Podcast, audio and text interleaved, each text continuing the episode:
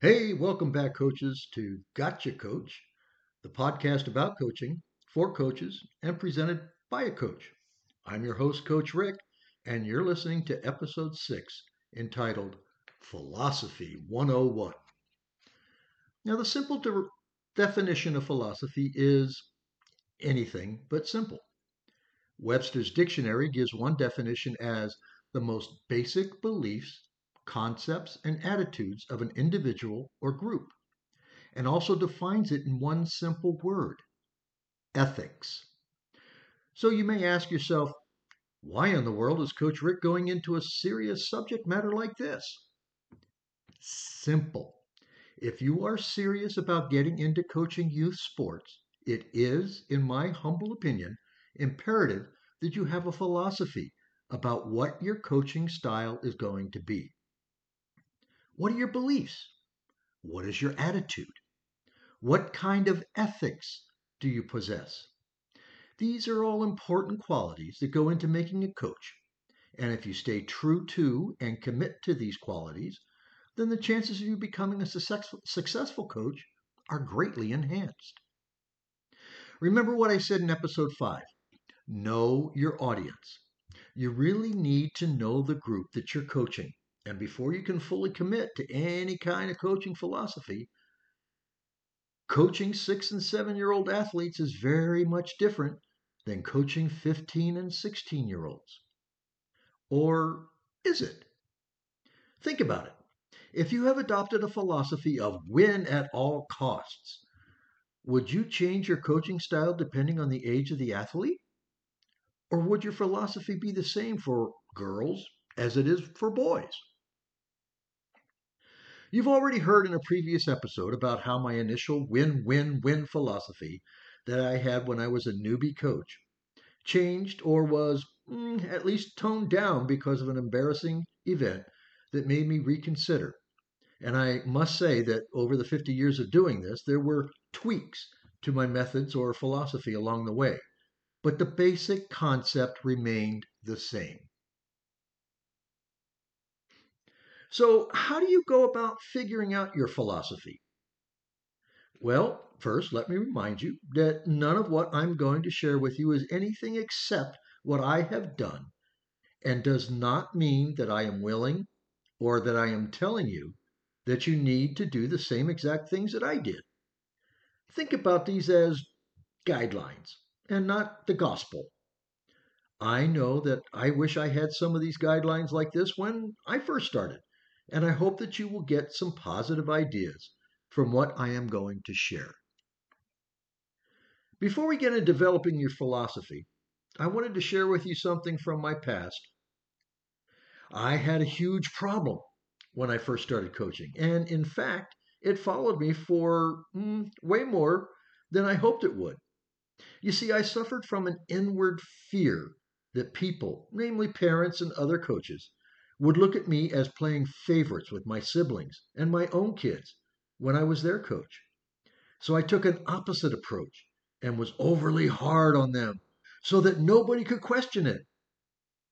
This was so detrimental and hurtful to them that it strained our relationship, and it's not something that I am proud of and wish with all my heart I could take back.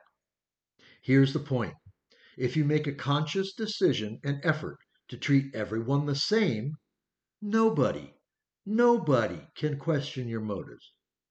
There's naturally going to be times when your family members are going to be treated differently. It's just how life happens. But keeping it as close to professional as you can will help to keep you on an even keel. So here's the first step to making or taking establishing your philosophy. If you are developing a philosophy that you are going to teach and instruct, then have a plan. By this I mean always have a plan ready for what you are going to do when you go to a practice. Don't try to come up with something on the fly. The kids will see right through you and begin to question your commitment. So, what do I mean by a plan? First of all, you need to be aware of a few things. Are you coaching a youth sport like AYSO soccer and have many days a week that you are going to be practicing? or you are coaching at a middle and high school where you'll be with your athletes every day? It's a good question. Also, establish the length of your practices. Will you practice for an hour, 90 minutes, or what? Break up whatever sport you're coaching into segments and concentrate on the segment at practice. For example, if you're coaching AYSO soccer and you're practicing for, say, 60 minutes, don't try to jam too much into that hour. Remember, you should also know your age group. I mean, after all, the attention span of a seven year old isn't going to be as long as it is for a 16 year old. Although there are some 16 year olds that actually have the attention span of a seven year old. And that adage mm, that less is better is actually a good practice to follow. So break up your practice into three times 15 minute sessions and concentrate on one skill every 15 minutes. And then tie the three skills together for that last 15 minutes of practice and view how well they understood what they had just learned. After seeing how they did in the last 15 minutes, you may need to reinforce those skills at the next practice. Once you start your soccer competitions, pay attention to things that occur inside the game and work on those in your next practice as things that need to improve. Now, if you're dealing with middle and high school aged athletes, the process is much the same, except you will have more time together every week. And every day you'll be together for probably 90 to 120 minutes. But keep the same format, format as far as breaking your sessions into segments. Now, one of my other shortcomings as a coach was while I was coaching high school track and field. I used to think that I needed to devise practice sessions that were so hard that the kids were throwing up. I used to brag about making three kids puke today and said that was a good day. Now, how barbaric was that? But as time went on and I attended coaching clinics two to three times a year, I found that I was doing more harm to the athlete than I was doing good. Lesson here Never be afraid to stop learning. There's always something that's new out there and you can incorporate into your routine. Next, be flexible and have an open mind. Don't be so tight that you can't change. You're not going to be perfect and you will make mistakes. So don't be afraid to own up to those mistakes and adjust going forward. I mean, think about it.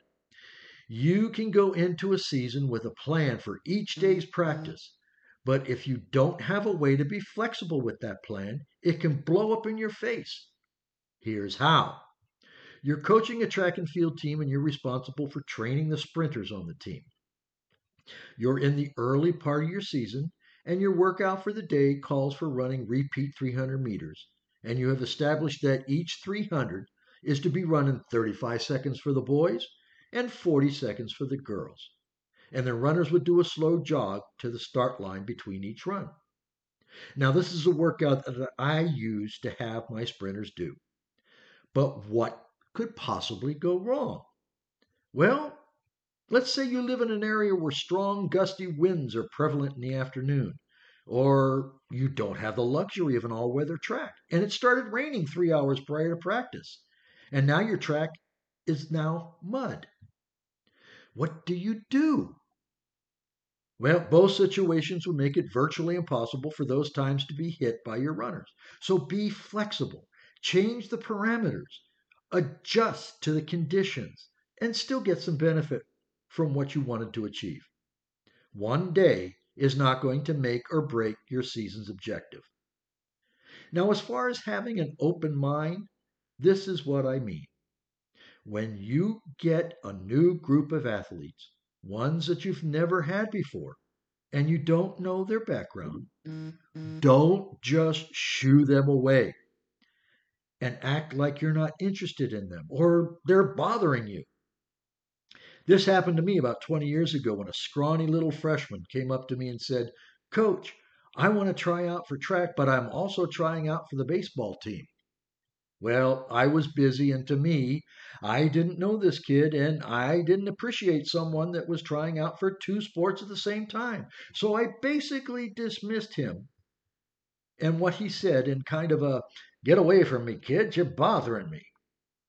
As luck would have it, he didn't make the baseball team, came out for track because this was in South Lake Tahoe. We were still running in the gym because of the snow, and so we went to the first meet of the season, and this kid was entered in the frosh-soph 100 meters. And to make matters worse, didn't have any track shoes and was competing in, get this, basketball shoes. What? Here's the kicker and the lesson. He not only won his race, but ran a time that would have won the varsity race as well in basketball shoes. Once we got him track spikes, all he did was win the league championship as a ninth, 10th, and 11th grader and missed out on it being a clean sweep all four years due to misjudging the finish line in 12th grade. So don't just pay attention to those kids that you may already know. Keep an open mind. And remember, anybody can wind up establishing you. Excuse me, anybody can wind up surprising you. Now, establish rules. What? Athletic teams need rules? Uh, yeah. We're concentrating now more on coaching at a middle or high school level and not so much at the Little League, AYSO, or other youth related sports. So don't think that this part pertains to you if you are only involved with these age groups, although some abbreviated rules can still have their place at that level.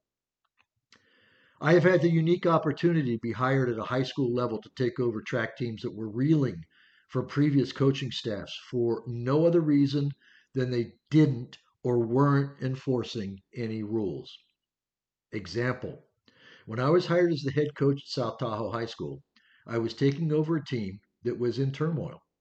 South Tahoe High School, even though it was located in California, competed in the NIAA, the Nevada Interscholastic Activities Association, and the state championships alternated years between northern and southern Nevada, which meant that every other year it was held in Vegas, baby. Sorry, that was the battle cry of the members of the South Tahoe High School team that I had just been hired to coach. You see, the team and the coach that went to Las Vegas during that ill-fated, ill-fated season had no rules, no boundaries, and several of the kids left their motel rooms and were roaming the Vegas Strip without any adult supervision while the coaches were out enjoying themselves on the strip as well. Enter Coach Rick. Year one was, to say the least, difficult. I put some basic rules into play, the first being that these were student athletes and that the student part came first. My first confrontation with administration came when I informed the school's fastest female that she was not allowed at practice until her grades improved. She had a less than desirable 1.6 GPA, and the school and league rules dictated that she couldn't compete unless she was at least a 2.0.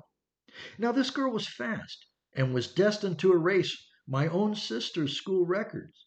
But I felt that it was more important for this girl to graduate from high school instead of experiencing te- temporary notoriety.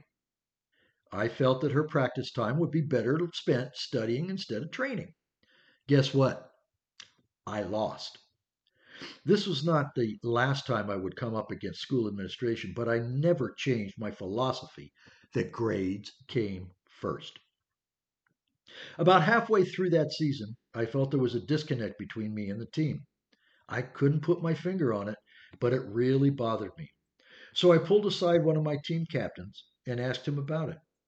He told me, Don't worry, coach, you're just different from what we've had, and it's just going to take some time getting used to.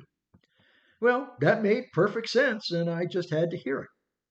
Things got better from there and I grew the team from 25 athletes that first year to over 100 by the time I moved on.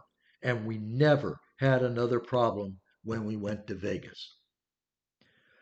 Integrity, communication, and growing. Now, these are three areas that are extremely important in formulating how you are going to coach, no matter what level you choose to get involved in. So it has been said that integrity is doing what you know is right, even when nobody is looking. If you have developed a plan and established rules, it does no good if you don't adhere to them, even if you think nobody's watching.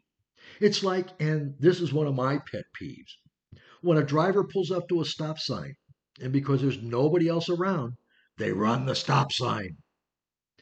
Oh, that just ticks me off so much. Anyway, I had a senior male triple jumper that was ranked number one in Nevada going into the state meet. However, he didn't perform as he should have, and when he was presented with his third place medal at the meet, he threw it down on the ground in front of the crowd of about 2,500 people. Needless to say, I was not very happy, and I let him know it. Not in front of anybody, but he had already embarrassed himself, me, and his school, and we didn't need any more negative publicity. That Monday, I was at the school at 8 a.m. to meet with the athletic director about what happened. Now, this athlete was in line for a very prestigious school award due to his accomplishments, but we decided that his actions at the state meet would make him ineligible for that award.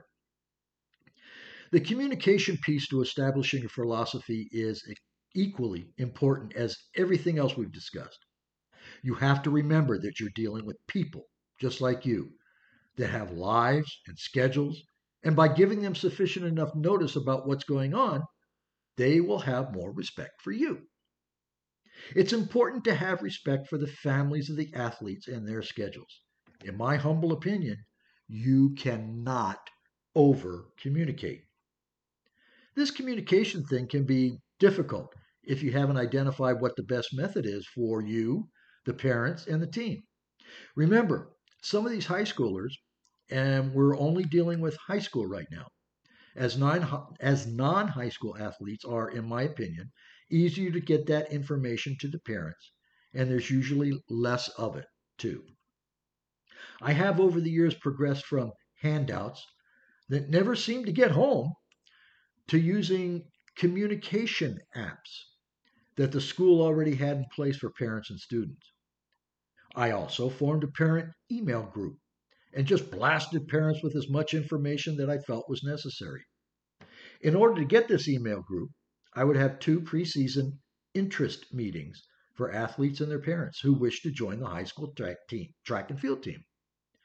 These meetings would usually occur in late October or early November and then again in January after the Christmas break and before the first day of practice in February. All that I'm saying here is to follow the golden rule. Treat others the way that you want others to treat you. Put yourself in their shoes. How would you want to get information about the season or rules or a competition schedule or transportation if you were the parent of a member of your team? So we've already discussed about having a plan, being flexible, and communicating. But what happens when, after you put all these together and your philosophy has been in place for many, many years, and then it all falls apart in the blink of an eye? Now, there's a Christmas movie on Apple TV that came out last year, I think it was. It's called Spirited with Ryan Reynolds and Will Ferrell. And it's a play on the Dickens novella a Christmas Carol. Now, my wife and I are Christmas movie junkies and could watch them all year, but that's not my point. Anyway, there's a line in the movie that hit me very hard, and I had to write it down and incorporate it into this episode. The line is, quote, your choices make you who you are. End of quote. If you think about it, Everything that I've spoken about in this episode is actually a choice. A choice that all coaches need to make. Make the right choice and you succeed. Make the wrong choice and all kinds of bad things can happen. Now, I'm no longer an active coach, and my career ended earlier this past spring, and it was not the way that I envisioned retiring. You see, I made some very ill advised choices choices that were costly, and made me doubt myself and my abilities to still be able to relate to the high school aged athletes and their parents that I had I had enjoyed for so many years prior and made me make the toughest decision of my life and step away from the career that I loved doing so for 50 plus years. So hopefully if you listened to the different ways that you should or could go about establishing your philosophy as to what kind of coach you want to be and you've heard how your host had his long career come to an abrupt halt and can and will still come back to listen to future episodes. Until then, take care, be safe, laugh a lot, and tell someone you love them. And please don't forget to share this podcast on just about anywhere you get your podcast from. And if you have any questions or comments, you can reach me at coachrickb53 at gmail.com. I'll talk to you soon.